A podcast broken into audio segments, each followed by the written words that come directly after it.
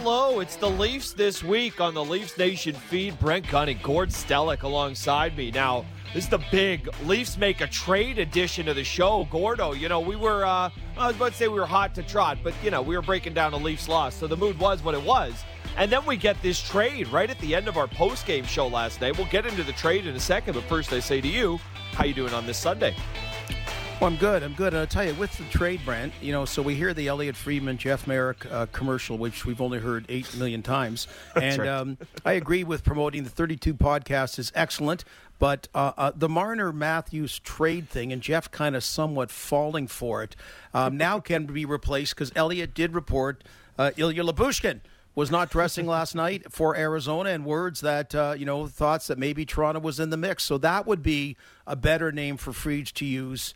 Uh, Lyubushkin. That just goes, you know, synonymous with a nondescript trait. So that's my suggestion. How about that? 32 Thoughts producer, Emil Delich, get on it. We, we need you to get, get that new one. We love promoting the pod. I'll do it again right now. 32 Thoughts, wherever it is you find your podcast. But yes, I uh, I would love uh, love to see a little switch up there. Uh, if you missed it, I mean, I don't know how you could have. There was a trade in Leafs land. It's always the biggest news in hockey. Uh, the Leafs have acquired Ryan Dzingel and defenseman Ilya Lyubushkin from Arizona in exchange for Nick Ritchie and the Coyotes' choice of the Leafs' third rounder in 23 or a second rounder in 25. Uh, the the picks there, that's a bit of a sweetener, I think, for for taking on the second year of Ritchie's contract. Um, Kyle Dubas made a lot of bets this offseason. He bet on Andre Kase, he bet on David Kampf, he bet on Michael Bunting, and Nick Ritchie was part of that. And, you know, I, I'm not going to sit here and tell you he hit on Ritchie, but I think the fact that he was able to get out of the one kind of mistake he made on those bets,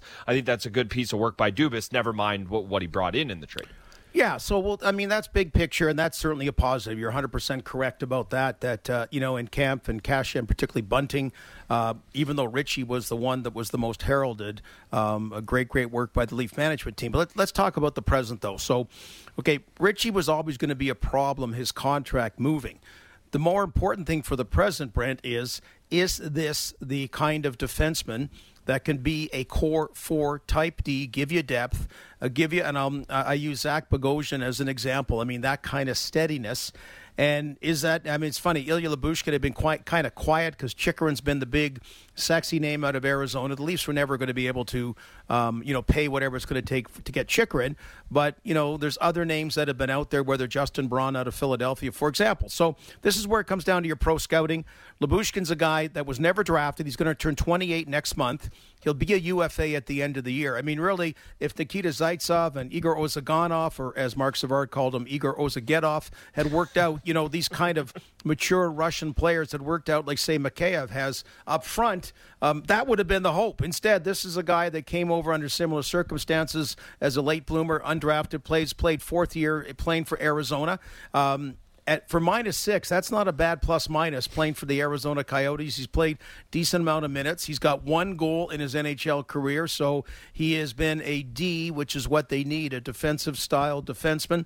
And, you know, that's the big thing because he'll be a UFA again this year. So if hypothetically it doesn't work out, I'm giving worst case scenario, and he's a UFA, goes somewhere else, and you've given up I, I, if I'm Arizona, I'm going to wait and take the second round pick in 2025. In my For opinion, sure. you know, so you've given up a second round pick. Um, that's a lot for someone that didn't work out. The best case scenario is you've addressed a need right now, and is that a difference maker? And finally, finally, finally, having some playoff success.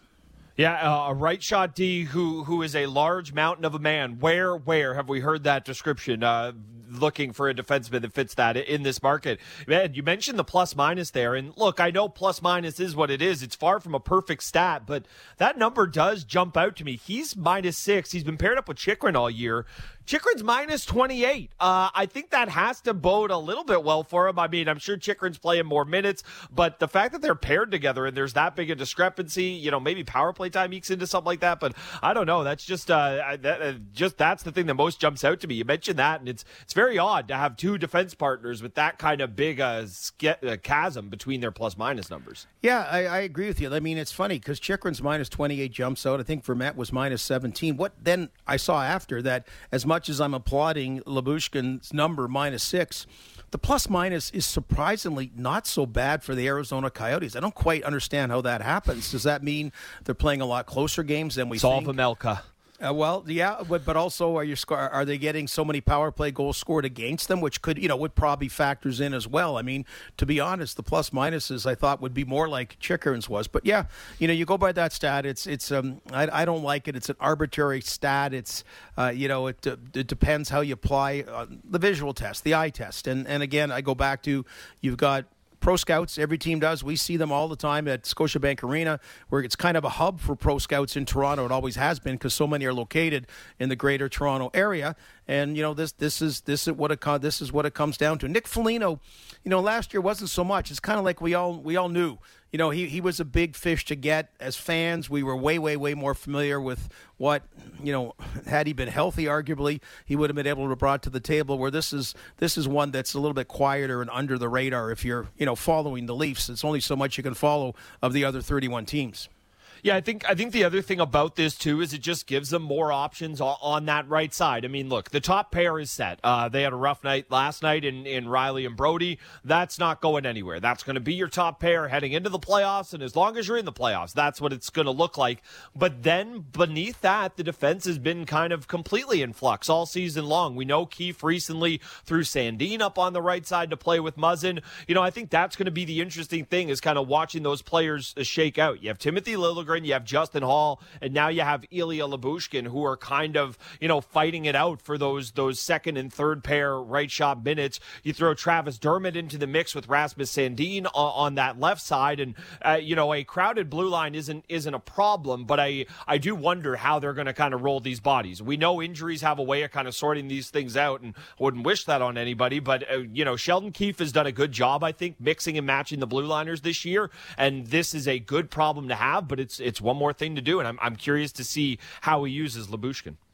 Yeah, boy, you, mentioned injuries could solve the problem as far as who you pair, but certainly does not solve the problem uh, for the Maple Leafs depth wise on D. And uh, uh, yeah, you know, Travis Dermott, that's a funny one there. You know, I just kind of thought, uh, was hoping more that he'd be knocking on the door to be in the top four. And, uh, you know, it appears that, you know, that isn't the plan right now. Rasmus Sandin has been uh, I think the one positive how he's developed, you know, Liljegren remains a project, and then you got the indifferent season of uh, of Justin Holl and Jake Muzzin, which you weren't expecting on both sides. And I think sometimes because we seem to be really scrutinizing the D now uh, unfairly. You know, you can go overboard about having a bad game or not, but there's no question their body of work, uh, especially early on, you know, wasn't what it had been the past few years. So there, it's a defense in flux. I mean, it really is. And when the Pittsburgh Penguins were here on Thursday, uh, I just found it very similar. You know, they got so much firepower up front. They've got depth up front. The Leafs have all of a sudden, or not all of a sudden, well, I guess so, with the new ones, really added depth up front with the new acquisitions besides Nick Ritchie. And then on D, you know, it's it's questionable, and that, and, and that's why you know, teams like the Tampa Bay Lightning, you got Vasilevskiy in goal, you got all that firepower up front, but you forget not only do they have Victor Hedman, but they have really good depth on D. So uh, that that's that's another caveat that they play that most teams don't have. Yeah, I mean the the Lightning are always a special animal. Uh, you know, they have a Hart Trophy winner. They have the last guy to score sixty. They have arguably the best defenseman on the planet. Oh, and p- possibly the best goalie uh, as, as, well in Vasilevskiy there. So yeah, uh, you'd all you'd all love to line your team up team up to look the way uh, the Lightning do. I think the Leafs are are working towards it. But yeah, depth defenseman never ever a problem. I I wouldn't be surprised if between now and then there's another shoe to drop. I'm not saying you need to move defensemen, but but I think there's a world where you can potentially move a cap hit. I'll move Dzingel, and that allows you to kind of let's let's just you know speculating here. I don't know. Justin Holl's two million bucks plus Ryan Dzingel's uh, one point three. All of a sudden, you got three point three to play around with. So I, I think those are all things that'll be looked at uh, as we approach the deadline. But uh, I'm I'm happy the Leafs got out ahead of it. Uh, did a little piece of business uh, to to not have to be sitting and waiting. But like you said, Gord, you, you pointed this out on the post game show last night. Uh, real real league of, of haves and, and have nots. And, you know, it could be a, a crowded sellers market out there. So, you know, I, I like that they get out and do this deal now, but I, I could see a world where there's a lot more defensemen kind of moving around close to the deadline. And I, I'm not saying the Leafs are going to go out and do something, but I don't necessarily think they're done either. Well, around the deadline and to the point, yeah, because I, I, and of course we're looking forward to being part of the trade deadline coverage on on the fan. Always an exciting day. Quite often not as exciting as people anticipated, but it's always an exciting day. And uh, usually, if memory serves correct, which mine's pretty good actually for my age, that uh, uh, as you get close to the deadline, all of a sudden three teams in the previous two weeks have have all gone from sellers to the in between, you know, oh, and so there's fewer the dreaded fewer, in between. Yes, so there's fewer and fewer cut and dried sellers. I don't, I don't this time there's going to be a lot of cut and dried sellers. And to your point, Brent, what you're talking about is that I can see just saying, okay, look, we, we, we're, we're going to, you know, John Smith is a guy expiring contract. He's a D making whatever. I mean, we're not going to sign him. I mean, anything we get at this point uh, will will be, you know, what we want will be a bonus. And probably we thought we could get, say, a, th- a third round pick, and that ain't happening. So maybe there's a fourth or a fifth out there, whatever, that a team like the Toronto Maple Leafs that's hard pressed. And again, uh, I don't, I don't know what else again. So you're giving up yet another draft pick. I don't know what year you go to, 2028, as far as you start dibbling. But anyway, that's the that's the price out there. So that's what I could see for another, you hopefully, hopefully competent NHL standard body. Yeah, the Leafs. The Leafs may go down the OHL route and be trading uh, picks of kids who are not yet born. But uh, hey, uh, when you're in a window to win, uh, you, you have to push the chips in uh, to a to a certain degree. There. Uh, let, us just take a, a look back at, at, the week. we'll kind of start with the six-two win in, in, Seattle. That was as sleepy a game as I can remember. The Leafs took care of business handily. You, you, anytime you go to a new building, it, it's always fun. But I, I don't I don't know that that was the the most remarkable or or, or memorable uh, game against the uh, the Kraken. Yeah, no, but you know, 100% correct. 100% correct. Now, again, we want to focus on this week, but I did miss last Sunday, and of course, uh, a, a, a loss where Calgary seemed to show they're a better team than the Maple Leafs in that one, and then Vancouver edging Toronto three to two. So it was it was one of those. Again, there's the the team uh, needed you back, Gord. That's what it was. Well, the team needed that, you. Uh, well, no, Justin Cuthbert did a great job. Whatever, just but uh, yeah, it was. It, I watched from afar, but uh, yeah, they needed that game against Seattle. Like you need, you, you know, you don't. I I don't even think there's a losing streak that can put them any kind of peril of not making the playoffs, which also isn't really a good thing.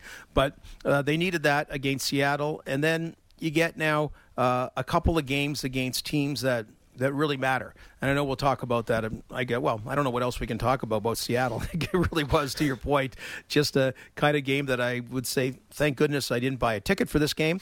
You know, uh, uh Seattle's a beautiful city. It's a city I've not seen, so I wouldn't mind going some point. But yeah, it, it, it was a it was it was a W they needed, and you know, get a few goals and you know put it to bed early on. So uh, did did like that as far as setting up. Now you got you got that trip ended too. I mean, that trip was a pain. It was one all that was done. I mean, they were already out there in December, so yep. it's not like that trip got canceled or postponed when they were in Toronto. I mean, they flew.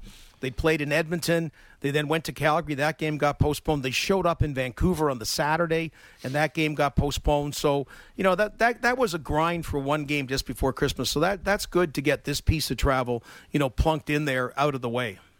Yeah, it, it is. That was always something kind of hanging over the team, especially with with like you said the way the way things uh, the the way the trip kind of got halted when they thought they were were rolling out there. Uh, yeah, that game against Seattle, uh, it was what it was. Uh, here's what I can tell you about it. Uh, Mitch Marner, he was tremendous. Michael Bunting had two points. Uh, so did Auston Matthews. That line was dominant in that game, and against a team like Seattle, sometimes one line is enough. we'll we'll switch gears now to to Thursday's game. just a little more exciting. One, we were in the building, so we love love love that. But Leafs taking care of business business, a 4 1 win against the Penguins. Uh, that was just a really, really tidy effort. And the fact that the team can feel so good about their play, but Jack Campbell can feel like he had a ton of work and he stood on his head. It's, it's very rare that you can kind of feel both of those things on a night, but that's what I think the takeaway is from the Penguins game. Yeah, you know, being a fan of the Maple Leafs is uh, is is like driving a golf cart and they've got mm. that. What, what's that thing that kicks in when you're uh, going too fast on the golf? Oh, cart? like a regulator, yeah. The regulator type thing. I just, anyway, it's kind of like that. You go full bore, and then that that kind of kicks in to slow you down. And so uh, the Pittsburgh game, Leafs scored 20 seconds into the game, loved it. Uh, Sidney Crosby is listed, you know, because the visiting team uh, sets their lineup first, and and Sheldon Keefe puts Auston Matthews right against him. Love that, love that. And Matthews scores 20 seconds in, and so it's it's a nice win against a really good Pittsburgh Penguin team. This has been a really good team, but you know Jack Campbell is phenomenal. So last night you look at the St. Louis game and you kind of go, okay, are they not going to win any games as a team if they don't get phenomenal goaltending? You start going back to that again. Um, again, that that's not. I'm not saying that. That's inconclusive. It's just when you get two games of like against really strong opponents like St. Louis and Pittsburgh, um, you you you, you kind of half wonder that because Campbell, like Leafs, controlled that game on Thursday. You know, we're talking about, but Pittsburgh, when they get their chances, they really get chances like Jeff yeah. Carter and others. Like they, were, you know, there's a lot of skill up there. So, uh, so even though the Leafs, you know, time wise dominated the dominated the game and in so many facets, it, it became unless Jack Campbell you know, make some big saves, what might the score have been? Yeah, it, that, it was a really odd game in, in that regard because, yeah, you, you feel good about what the Leafs are doing for the most part, but then there are these 10 bell saves that, that Campbell has to make. And, you know, I, I do think there have been different times in this year. You know, Marner coming coming off of, of COVID and the injury, or the Leafs COVID shutdown and his injury, he needed to get going, and he did in a huge way. He he shot out like a cannon. And you know, I think of Ilya Mikheyev early in the season when the guy couldn't buy a goal. Then he seemed like he'd never go a game without scoring them, and it felt like Campbell. It was almost okay. It's your turn. It's your next up. You're the guy who who needs to get right. And you know, I don't know. Maybe maybe the St. Louis game last night kind of knocks him back back a peg in that regard, but it felt like the Pittsburgh game was was perfect for that. Um, switching switching gears to the St. Louis game last night, you know, we we talked about it. There were a lot of similarities between the the Pittsburgh game and the Blues game, except the Leafs were kind of playing the role of the Penguins uh, on Saturday night.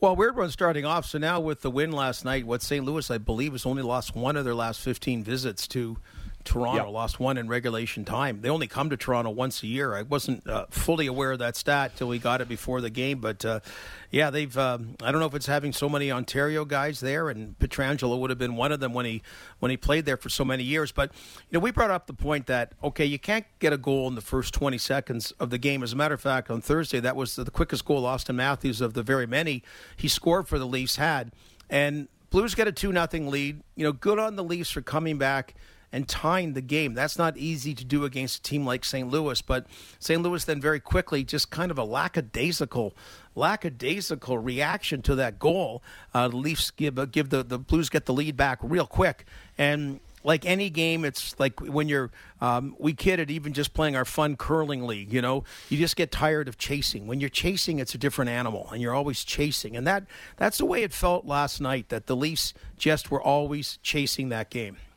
Sounds like we need to get you throwing skip stones. I know that you wouldn't be chasing if that, if that was the case. I, I could just feel the, uh, your your curling greatness in my bones, uh, Gordo. But you're right. Well, you you're don't want inaccurate. You're not inaccurate, Brent. Just so you know, mm. even though I play lowly lead, continue, but you have to take it up okay. with uh, okay. my wife Lisa, or else on Mondays uh, Joseph Richardson. Okay. Well, okay. I, hey, if any if anybody wants to give me a call, I would gladly I would gladly uh, fight for for your right to throw uh, last rocks. But uh, but in terms of the Leafs, yeah, that that's exactly it. You don't want to chase the game, and the thing with this team that we've seen in the past, not this year, is they've almost said we, would actually rather chase the game. We'd rather fall behind. We'd rather have a low, a slow start and then try to find things. And that hasn't been the case this year. You know, I, I made the point last night that this is a this team playing that version of that game last night, it doesn't look that good. And that's kind of the strides that this team has made. They're, look, St. Louis is a heavy team. You're not going to go 82 and 0 on the season, but I think there were a few things to kind of pick out last night that you say you want to clean that up by the time the playoffs comes. It's not to, you know, I think, I think the problem is, is that there's so much overreaction in this market that sometimes people kind of want, want underreaction, that not every single game has to be a referendum on what this team is and can they get it done in the playoffs. But you have a couple games in a row like that against a Pittsburgh team where Campbell had to be great, and then it looks like it did last night against the Blues. It's just these are things that the coaching staff will sit there and point out and say that's what you need to tighten up. And you know, I'm not going to tell you a six three loss is a good thing, but I think that it gives Sheldon Keefe and the rest of the coaching staff all the evidence and ammo he needs to kind of, if if he feels it's necessary, kind of tighten the screws a little bit. And I think on St. Louis's side, just what I, I talked about, we were looking last night, 16 of the teams only play one game in what used to be Air Canada Centre, now Scotiabank Arena.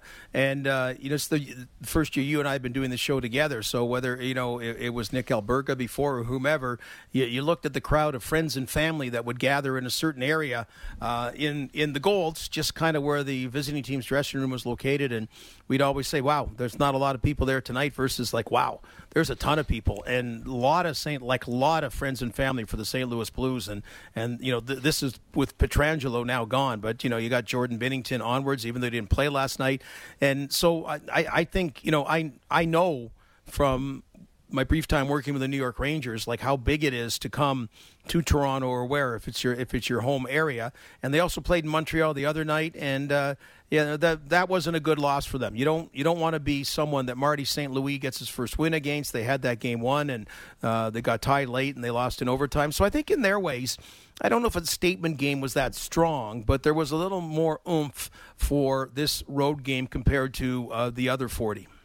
Well, yeah, and I, th- I, think the other thing about it too is that with a team like the Blues, much like the Leafs see a tough defensive team and say, well, with all the firepower we have, if we can get it done against this group, that's a statement. And I think with a group that prides itself on system and you know when your best player is Ryan O'Reilly you know exactly what type of team you're going to be they look at the Leafs and that is not just cuz it's in Toronto but because Auston Matthews because Mitch Marner because William Nylander because John Tavares that's a game that's kind of circled already. And yeah you know you mentioned you mentioned all the people ha- hanging out there by the Blues dressing room. Uh, yeah that's uh, that that's a very very common sight to see. And uh, man it, it never fails. It does help when half the team is from Toronto or from Ontario, but it never seems to fail. I don't know how many games we go at Scotiabank Arena where an opposing player from Toronto doesn't score because it feels like every single night. You, you, mentioned it though; it's it's their only one chance. You know, it's one thing if you're if you're playing for Detroit and you roll in here. One, you're only four hours down the road, but two, you do it two three times a year. For for the Blues, it's just special, and yeah, you could you could definitely feel that last night.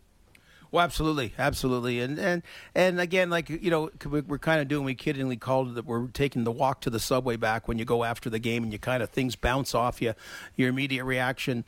My real positive was William Nylander. Like it's funny because uh, he had a brain cramp on the two many men on the ice penalty the Leafs took, and there was a drop pass giveaway, but the two goals but also beyond that, the great offensive play he made that almost led to another goal. You know, and and yep. and, and my point being that as well as the great team play you're going to need in the playoffs. You need different stars to come through, you know, at different times. And actually, Nylander was of their big players the one who played the best against the Montreal Canadiens. So, in a game that didn't end up, you know, in the Leafs in the Leafs' favor, uh, it was it was nice to see uh, that kind of play from William Nylander.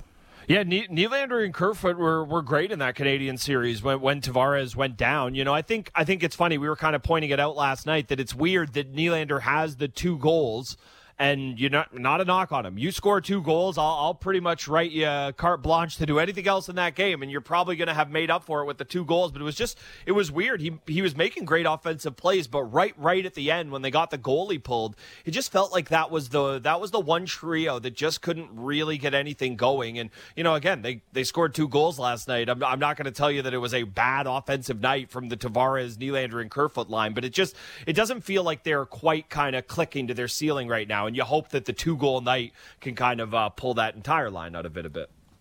Well, yeah, but I mean they got the goal, so it's. Uh, well, exactly. that's I that's what, why I feel weird saying it, right?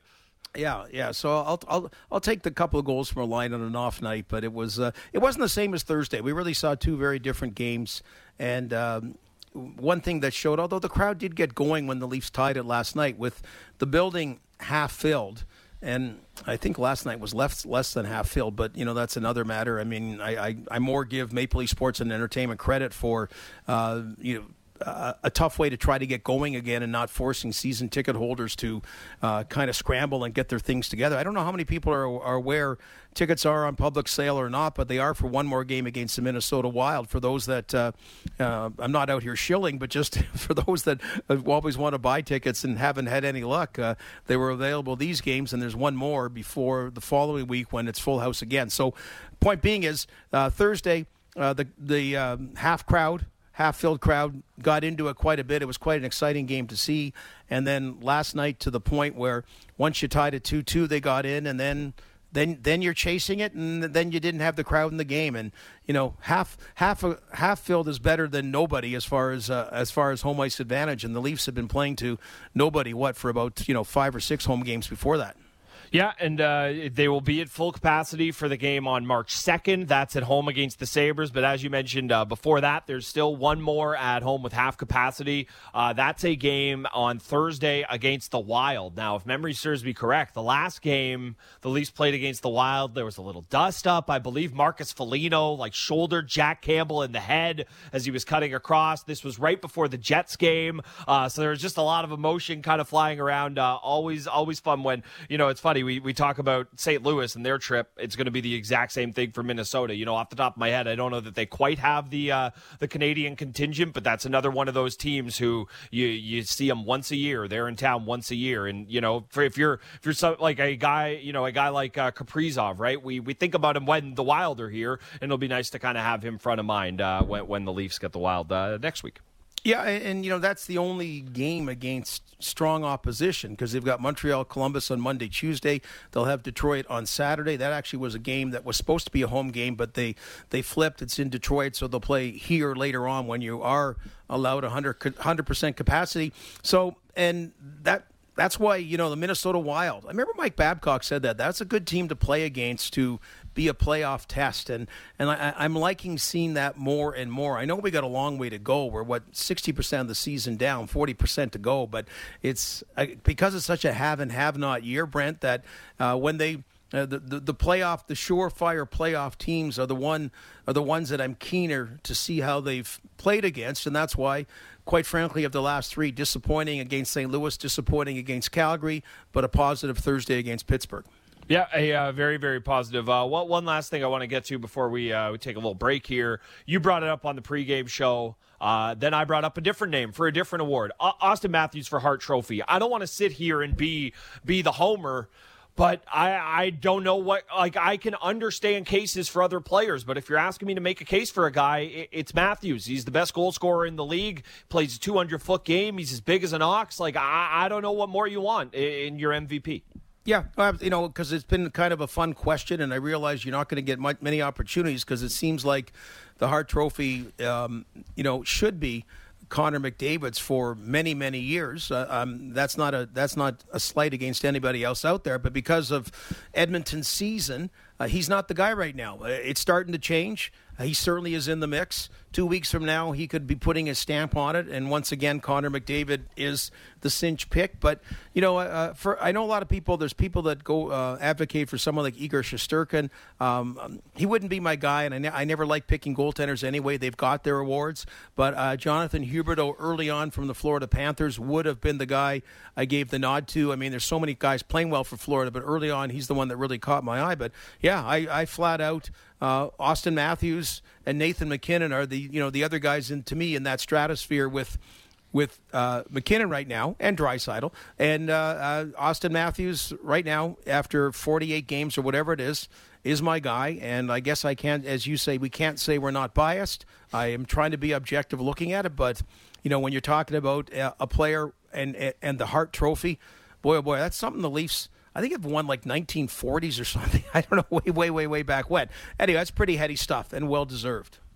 Yeah, no, no, it is, and I'll, I'll throw one other accolade uh, Auston Matthews' way. Uh, he's dodged like two concussions in the last couple of weeks. I remember the knee to the back of the head uh, against the Hurricanes, and then man, I uh, I, I don't want to know what the Chicklets are, are, looking like for for Matthews after running into the crossbar. I feel like we kind of skidded past that when we were talking about the week that was here in Leafsland. Uh, all good. He's healthy. He was in the lineup last night. He was playing, but man, that was a uh, a scary and and quite frankly a weird scene seeing Auston. Matthews skate into the crossbar like that. Can't remember the last time I saw that.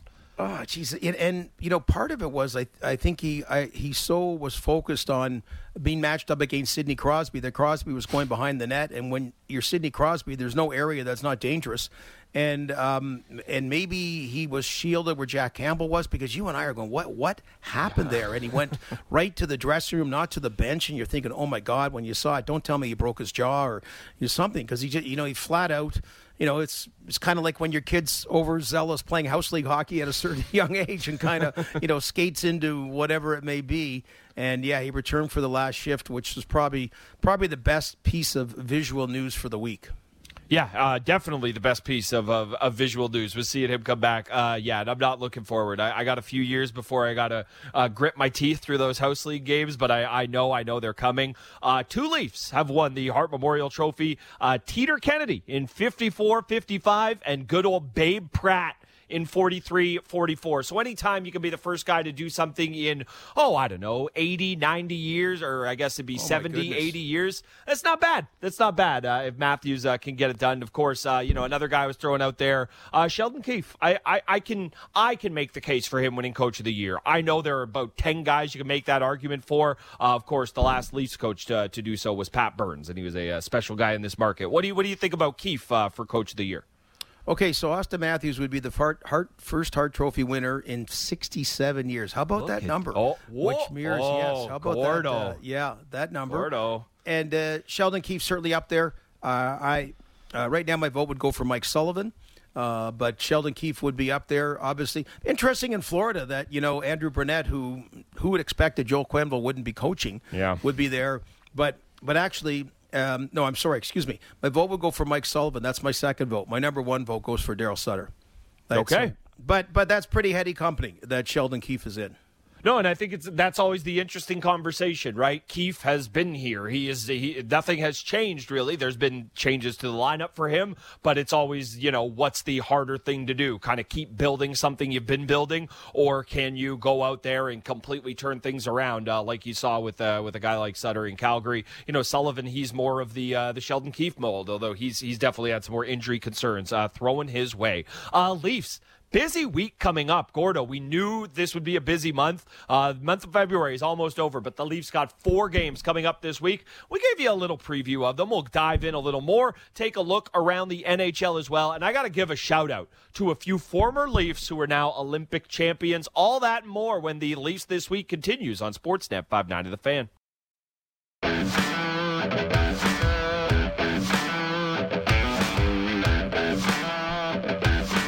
Hello, hello. It's the Leafs this week. Brent Gunning, Gord Stellick alongside me, walking you through the week that was, setting up the week that will be in Leafs land. And Gordo, we were all we were all ready to break down the games. You know, a little little less excited to break down the six three loss to the Blues, and then a gift a gift from the heavens, a Maple Leafs trade. Look, I, I love any trade. You throw me a Leafs trade, uh, and I get I, I love love love to break it down. Uh, let me throw it out to you if you missed it. Ryan Dzingel, Ilya Lyubushkin coming from the Coyotes in exchange for Nick Ritchie and the Coyotes' choice of either the third round selection in 23 or a second round selection in 25. Uh, Gord, I'm with you. I don't see why the Coyotes uh, doesn't don't think that thing's getting turned around immediately. So I would take the better pick if I had to wait a couple couple of years, but uh, we'll, we'll see what happens there. Uh, how does Lyubushkin uh, set in, and you know what's the biggest takeaway? Is it moving Ritchie's money, or is it acquiring Dzingel and Lyubushkin?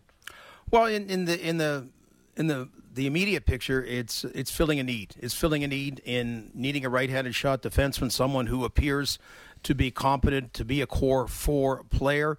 Uh, Lyubushkin, everyone plays in anonymity in Arizona, basically, and of course Jakob uh, Jakob Chychrun was the one that's the bigger fish out there that will be traded. But Lyubushkin played uh, most of the season with them, has been paired with them, and uh, one goal in 100 games, 180 NHL games. So he is a stay-at-home defenseman, and and I mentioned for those that aren't familiar, he's going to turn 28 uh, in April. So he's one of those that came over like uh, Mikheyev did, which is a positive story, but which, like Zaitsev and Ozhiganov, for example, which didn't work out so well.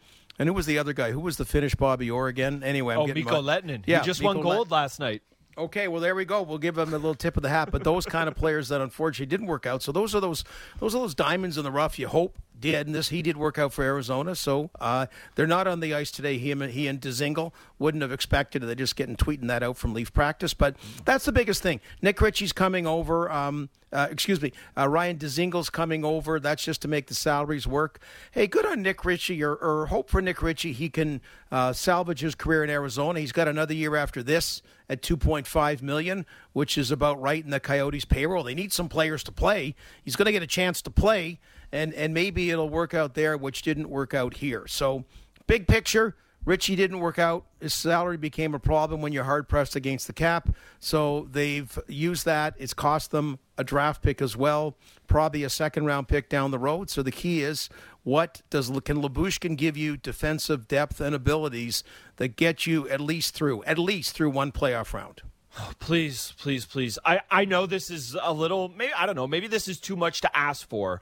But when I think of a right shot defenseman who makes sure bad things don't happen, doesn't necessarily make a ton of good happen in his own regard, and played in this market, I think of Roman Polak. And if this guy, Lyubushkin, can come in and, I, I, again, Polak had a very long, successful NHL career. Lyubushkin is still figuring out his. But if he can come in and give you something along the lines what Polak gave you. Just that physical body. I, again, Jake Muzzin's supposed to be the kind of physical presence on this blue line. And not that he's some wallflower now, but he's not quite the same guy he was when he first came to Toronto. And if you can just have a guy in the mix on the blue line who could step into guys, who can hammer guys, uh, it feels like Lyubushkin can kind of fill that role. And I can I can see a world where he quickly becomes maybe fan favorite is a strong term, but uh, a, uh, a beloved member of Leafs Nation.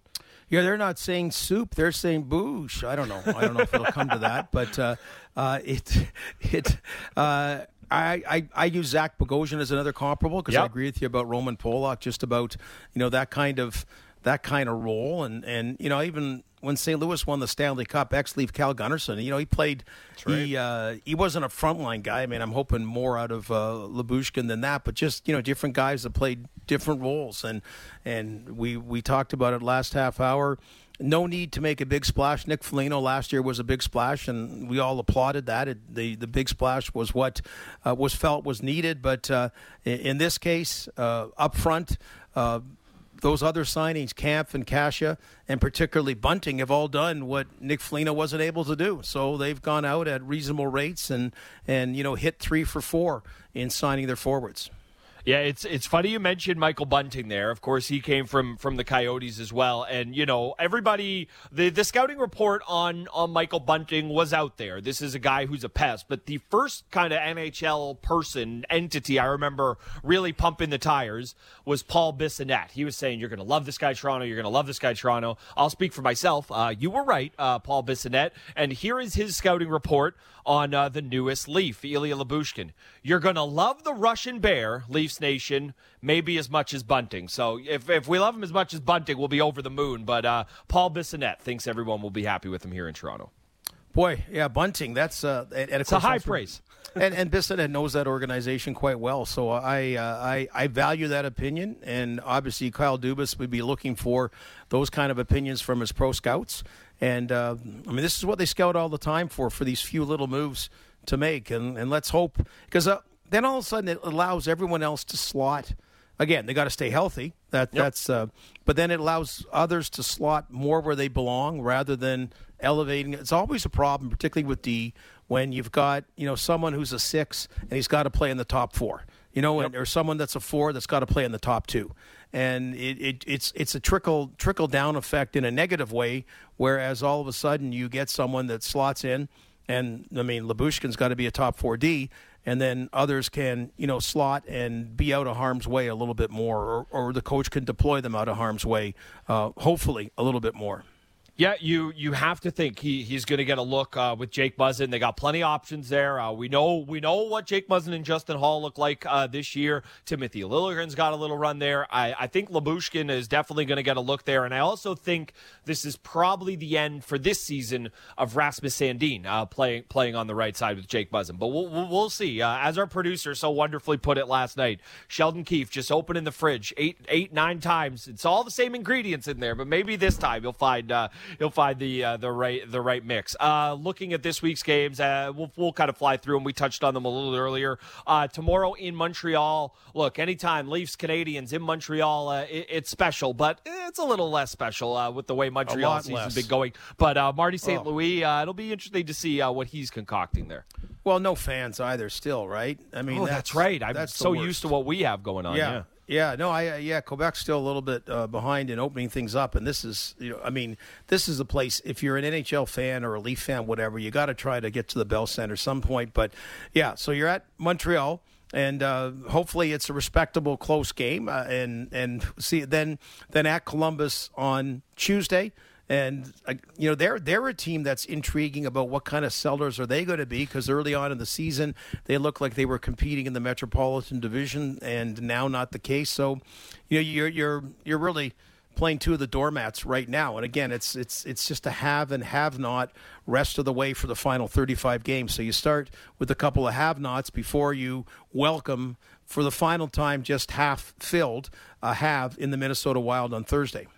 Yeah, the Wild are our big, heavy team. Uh, you know, there there will be some memories about uh, about that shot that uh, threw threw Campbell's way. I'm sure. Not that I think it'll be any big thing made of it, but uh, the way Wayne Simmonds was running around uh, last night, I could see him running around again like that on Thursday. I should mention to you, uh, we will have the Tuesday game right here for you on Sportsnet 590 The Fan. Of course, uh, we we always, always, always have a post game pod for you wherever it is you find your pods once the game is over. Yeah, that that Minnesota game is is the jewel of the week. You know, I think both of us are pretty high on what Detroit is building. Uh, the the Leafs are in Detroit on Saturday. Uh, love what the Wings are building. They're not quite there yet. Uh, the Wild definitely the toughest test, but you know, I think I think uh, looking ahead to that that game in, in Detroit on Saturday, you know that that Wings team can push you. That's a group that you are more talented than, but you cannot take lightly because you know we remember back to what this Leafs team looked like when they were young and precocious and had more skill than maybe they realized and, and all of that. And that's kind of where the Wings team is at now. Yeah, let's move ahead to that game because that will be a game on the fan. So we look forward the the broadcast. But okay, Montreal. It was supposed to be a five-team race in the Atlantic Division. Most of us prognosticated, and Montreal dropped out from the word go. So it's been four teams. But I do wonder the way the Red Wings are playing of late. That especially the Boston Bruins right now, who are in fourth, can the Red Wings possibly make a little bit of a push and make things a little bit more interesting in the Atlantic Division? Um, they've been giving signs of that of late. Uh, right now, not projected to be in the playoffs, so it's not going to be a disappointment by any stretch if they fall short. But uh, I, I wonder. I, that'd be nice. I'd, I'd like to see a fifth team get in there, and uh, and and it's the young talent. So you got to be thrilled if you're the Red Wings. But then you also wonder, you know, what do they do on trade deadline? Do they lose? Uh, do they they trade for some futures so that would hurt them this year or last year? I mean, Steve Yzerman flat out made a hockey trade. That Anthony Mantha trade was a hockey trade. That was not a trade deadline deal. Does he does he have another real hockey trade that he's looking to make as well? Yeah, the the Anthony Mantha for Jakub Vrana, if I'm remembering correctly, with with Washington, that was a weird one. That just kind of came out of nowhere. You know, we know Mantha hadn't quite clicked uh, the the way he wanted to uh, with, with the Wings when they got going, but yeah, that was a that was an odd one. I'm just kind of pulling up their their cap sheet here. You know, they they have some bodies uh, that are that are uh, pending UFAs: Danny DeKeyser, Nick Leddy, uh, Marc Staal. I know that's a little further down the depth chart. Troy Stecher, uh, Vladimir Namestnikov. They they have got a lot a lot of bodies that are uh, that are available for you. Thomas Greiss. I know he's not their guy there. They're rolling with the Nedeljkovic there, but uh, man, they have a ton of choices to make. And you know, for a guy like Steve Yzerman, I do think part of that is the interesting question of how much do you want to give your young players a chance to try to make a playoff push? You know, you brought it up the other night. We think about how important it was for that Leafs team to make the playoffs that year when they clinched it against Pittsburgh with Bowen's great call, a Holy Mackinaw, Holy McElhaney. You know, it mattered that the team got in. I know it hasn't proven it, that it mattered, but I do think it did. And I think that's the kind of question for Yzerman is how much of a shot do you want to give this team with all of those pending UFAs? Yeah, I, I would think they're one year away from that, and they still uh, Richard Panik, Jakub Vrana, and they have um, a let's see, they had a first round pick last year. They have a second round pick from that as well yep. this year. I think they used the first round pick flipped up and picked the top goaltender uh, last year with that pick uh, in junior hockey. So uh, I, I, would say one more year. I, I, would think one more year. I think the Red Wing fans have sat back and enjoyed it getting together. But uh, um, as Buffalo Sabre fans found, okay, when you do the rebuild, let's keep adding bricks in the proper direction. Don't say we've got to take uh, uh, we've got to take a bulldozer again and start all over. And certainly the Red Wings appear to be doing what, unfortunately, the Sabres were unsuccessful. Yeah, and um, maybe, and you know, not say this is entirely the Sabres' fault, but maybe don't have uh, the cornerstone of your franchise have a fractured relationship with him before the guy turns 22. That would be a uh, great way to go about things uh, in Detroit as well. Because man, uh, the the way the way Eichel's situation folded out in Buffalo, it just it, it, was a big kind of fork in the road moment for the organization, and it, it's pushed them back a couple of years. They're they're beyond it now, but it's it definitely uh, hampered them. Uh, one thing I wanted to touch on before we get out of here, kind of looking elsewhere in the NHL the two hottest teams in the NHL. They're both in Alberta. You mentioned Sutter for Coach of the Year. How can you not love what he's doing? But look out. Uh, also, the Oilers. They've now won five straight. Make it well. The Pacific Division is great. I wish more of the divisions were having that kind of race. That all of a sudden the California teams have gotten a little cooler, except for the Kings and the Alberta teams now, you know, full on. So this this race is going to go down to the wire, and maybe a Central Division team like Winnipeg will try to vie to get a better record than the fourth place team in the Pacific Division. So, and you know, we talk about it the other direction, Nashville going that other direction. You know that uh, that Winnipeg's trying to chase them, and Nashville's one of those teams. Unlike Detroit, they they cannot not make the playoffs. So uh, that is a couple of teams going up and down. And uh, I know as well, you want we want to we want to touch on a few Marley things, and you also wanted to um, one of the more maligned Leafs, unfortunately, he always did. at least and unfairly too. But uh, I but I was among the maligners. But uh, good on some former Leafs getting medals.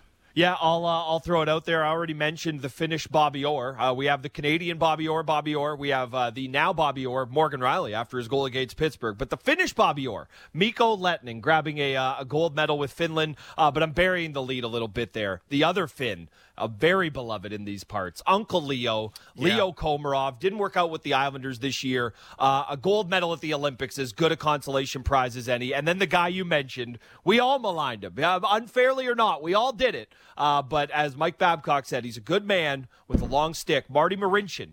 Uh, winning bronze with Slovakia, their first ever Olympic medal. Uh, look, all those guys would love to be playing and, and mattering in the NHL right now. That's as good a consolation prize you could possibly ask for. Yeah, and we'll you know talk about you know some Toronto Marley things and Josh Ho-Sang again on an American Hockey League contract. It's it, he's really seemed to be mentally in tune with the opportunity been provided by him. Uh, I don't know where anything may go or not from there, but it's disappointing for Canada and USA. But still, we uh, we we salute those that went over and played under under really difficult and kind of hurry up uh, last minute circumstances. Yeah, it, it was. Ho-Sang, uh, part of that group. Obviously, you know they wanted better than to get bounced in the quarterfinals. I wanted better too. Uh, I will. I will give a shout out to a guy uh, who never left the Marlies, Nick Robertson. The comeback trail continues. Uh, his third goal since coming back, scored the other day. Uh, Gordo, I know you and I. I, I. I just I want this guy to get his crack with the Leafs because it felt like he was right there, and then the injury bug just bit him in a big way.